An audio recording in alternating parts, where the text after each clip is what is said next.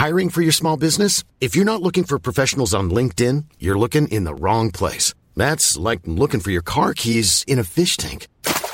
LinkedIn helps you hire professionals you can't find anywhere else, even those who aren't actively searching for a new job but might be open to the perfect role. In a given month, over 70% of LinkedIn users don't even visit other leading job sites. So start looking in the right place. With LinkedIn, you can hire professionals like a professional. Post your free job on linkedin.com slash people today.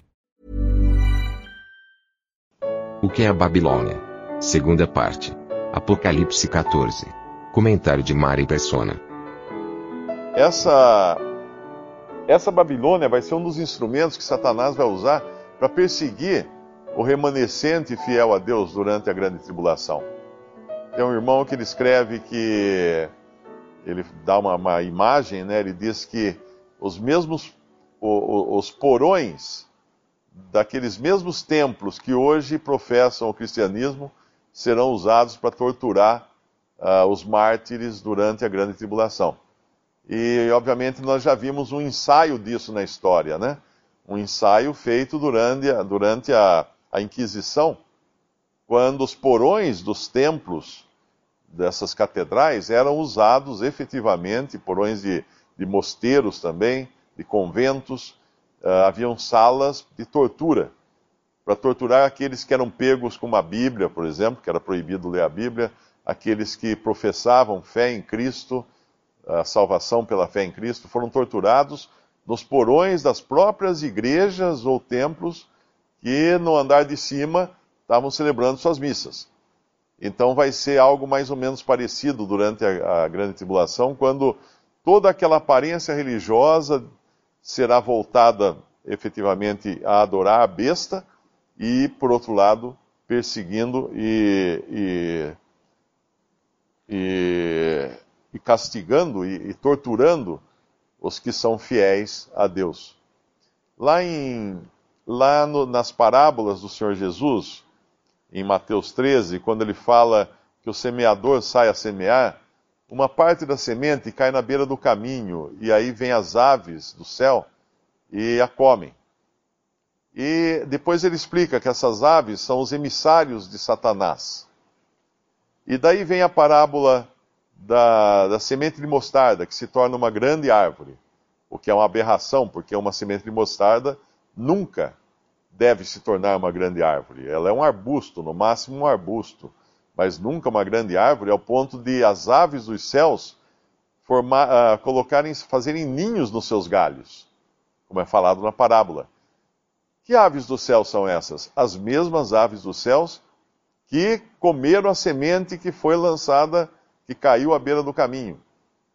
E é a mesma ave do céu que vai fazer ninho nessa grande árvore uh, da semente de mostarda, que começou com, como um testemunho pequeno, mas cresceu de forma inusitada, de forma irreal, não natural, até abrigar essas aves, esses emissários de Satanás, nos seus galhos. E agora nós os vemos outra vez aqui em Apocalipse 18, Caiu, caiu, versículo 2, a grande Babilônia se tornou morada de demônios, e coito de todo espírito imundo, e coito de toda ave imunda e aborrecível. Que ave é essa? As mesmas aves que fizeram seus ninhos na árvore da semente de mostarda, as mesmas aves que comeram a semente que caiu à beira do caminho que o semeador uh, semeou. As mesmas aves que são hoje os, os, os líderes os clérigos dessa grande cristandade, não todos, claro, existem aqueles que verdadeiramente creem no Senhor Jesus Cristo, mas serão esses que irão uh, tomar posição contra Cristo e a favor do anticristo. Por isso eles são chamados também de anticristos, e o espírito do anticristo já age hoje, uh, já agia nos tempos dos apóstolos, e quanto mais hoje, nesses últimos dias. O versículo 9 nos fala do terceiro anjo, dizendo com grande voz: Se alguém adorar a besta e a sua imagem receber o sinal na sua testa ou na sua mão, também o tal beberá do vinho da ira de Deus que se deitou não misturado no cálice da sua ira, e será atormentado com fogo e enxofre diante dos santos anjos e diante do cordeiro, e o fumo do seu tormento sobe para todo sempre. Não tem repouso nem de dia nem de noite os que adoram a besta e a sua imagem e aquele que recebeu o sinal do seu nome. Hoje nós vivemos em tempos em que muitos cristãos pensam que isso aqui é para os cristãos. Pensam que isso é para hoje. Eu todo dia recebo alguma mensagem de alguém apavorado porque uh, vai ter o chip que era da Dilma e agora é o chip do Temer, amanhã deve ser o chip de outro presidente, que já foi também o chip do Obama, uh, e, e, sempre com alguma novidade que, de que, e agora? Como é que vai fazer? Eu vou para o inferno? Não. Uh, as pessoas não, não pensam o seguinte: aquele Senhor no qual nós cremos e, e nos salvou e nos deu uma salvação que é assegurada que não tem como perder, é, é impossível de ser perdida. Esse mesmo Senhor não é um Senhor de alardes, não é um Senhor de, de, de, de lançar, de, de apavorar os que são seus. Não é um pai que chega em casa e grita: hoje vocês vão apanhar, e faz tortura. Não. É um Senhor que é manso para com, com os seus. É um Senhor que que nos leva a, a, a águas tranquilas, fala no Salmo 23. Nos, nos encaminha, nos dirige a águas tranquilas. É um Senhor não de sobressaltos. E hoje cristãos vivem sobressaltos porque na realidade não conhecem a segurança da sua salvação, o perdão de seus pecados, a certeza da vida eterna. Então qualquer notícia que vem, a moda agora é ou é lua vermelha, ou é, ou é o tsunami que vai se abater sobre o Brasil e vai matar todo mundo, ou é a, o chip, que não é chip, a Bíblia não fala em chip, fala de marca, na mão e na testa.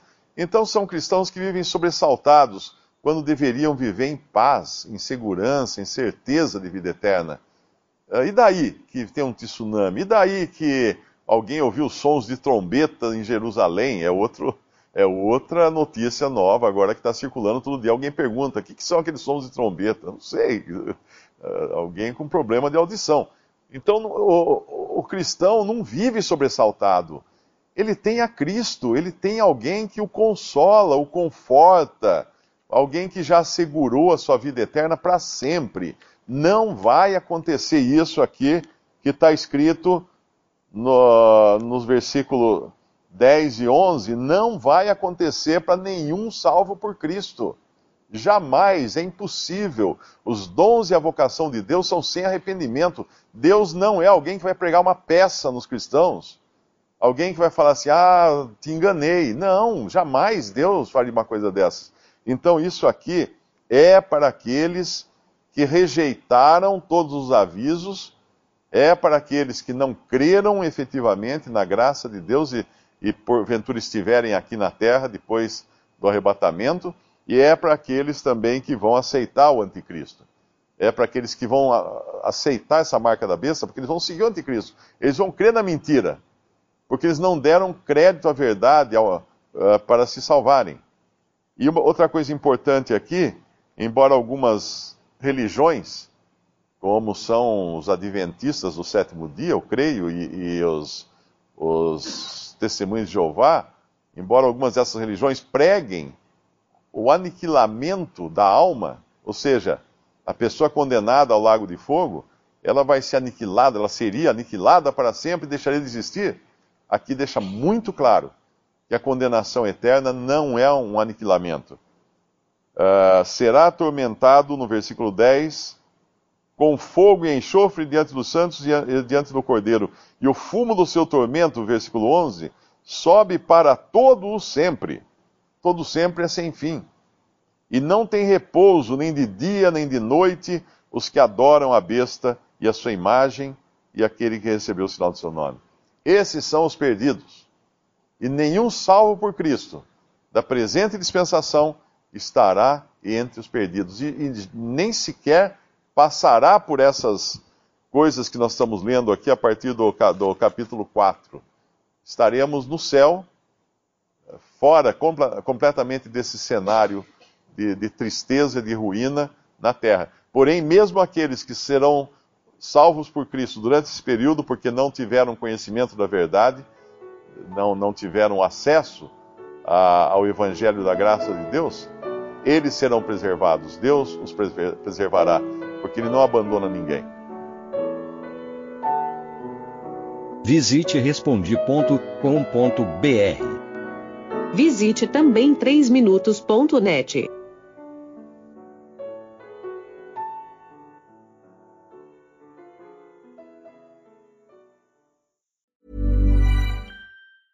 Hi, I'm Daniel, founder of Pretty Litter. Did you know cats tend to hide symptoms of sickness and pain? I learned this the hard way after losing my cat, Gingy. So I created Pretty Litter, a health monitoring litter that helps detect early signs of illness by changing colors, saving you money and potentially your cat's life. Pretty Litter is veterinarian developed, and it's the easiest way to keep tabs on your fur baby's health right at home. Go to prettylitter.com and use code ACAST for 20% off your first order and a free cat toy. Terms and conditions apply. See site for details.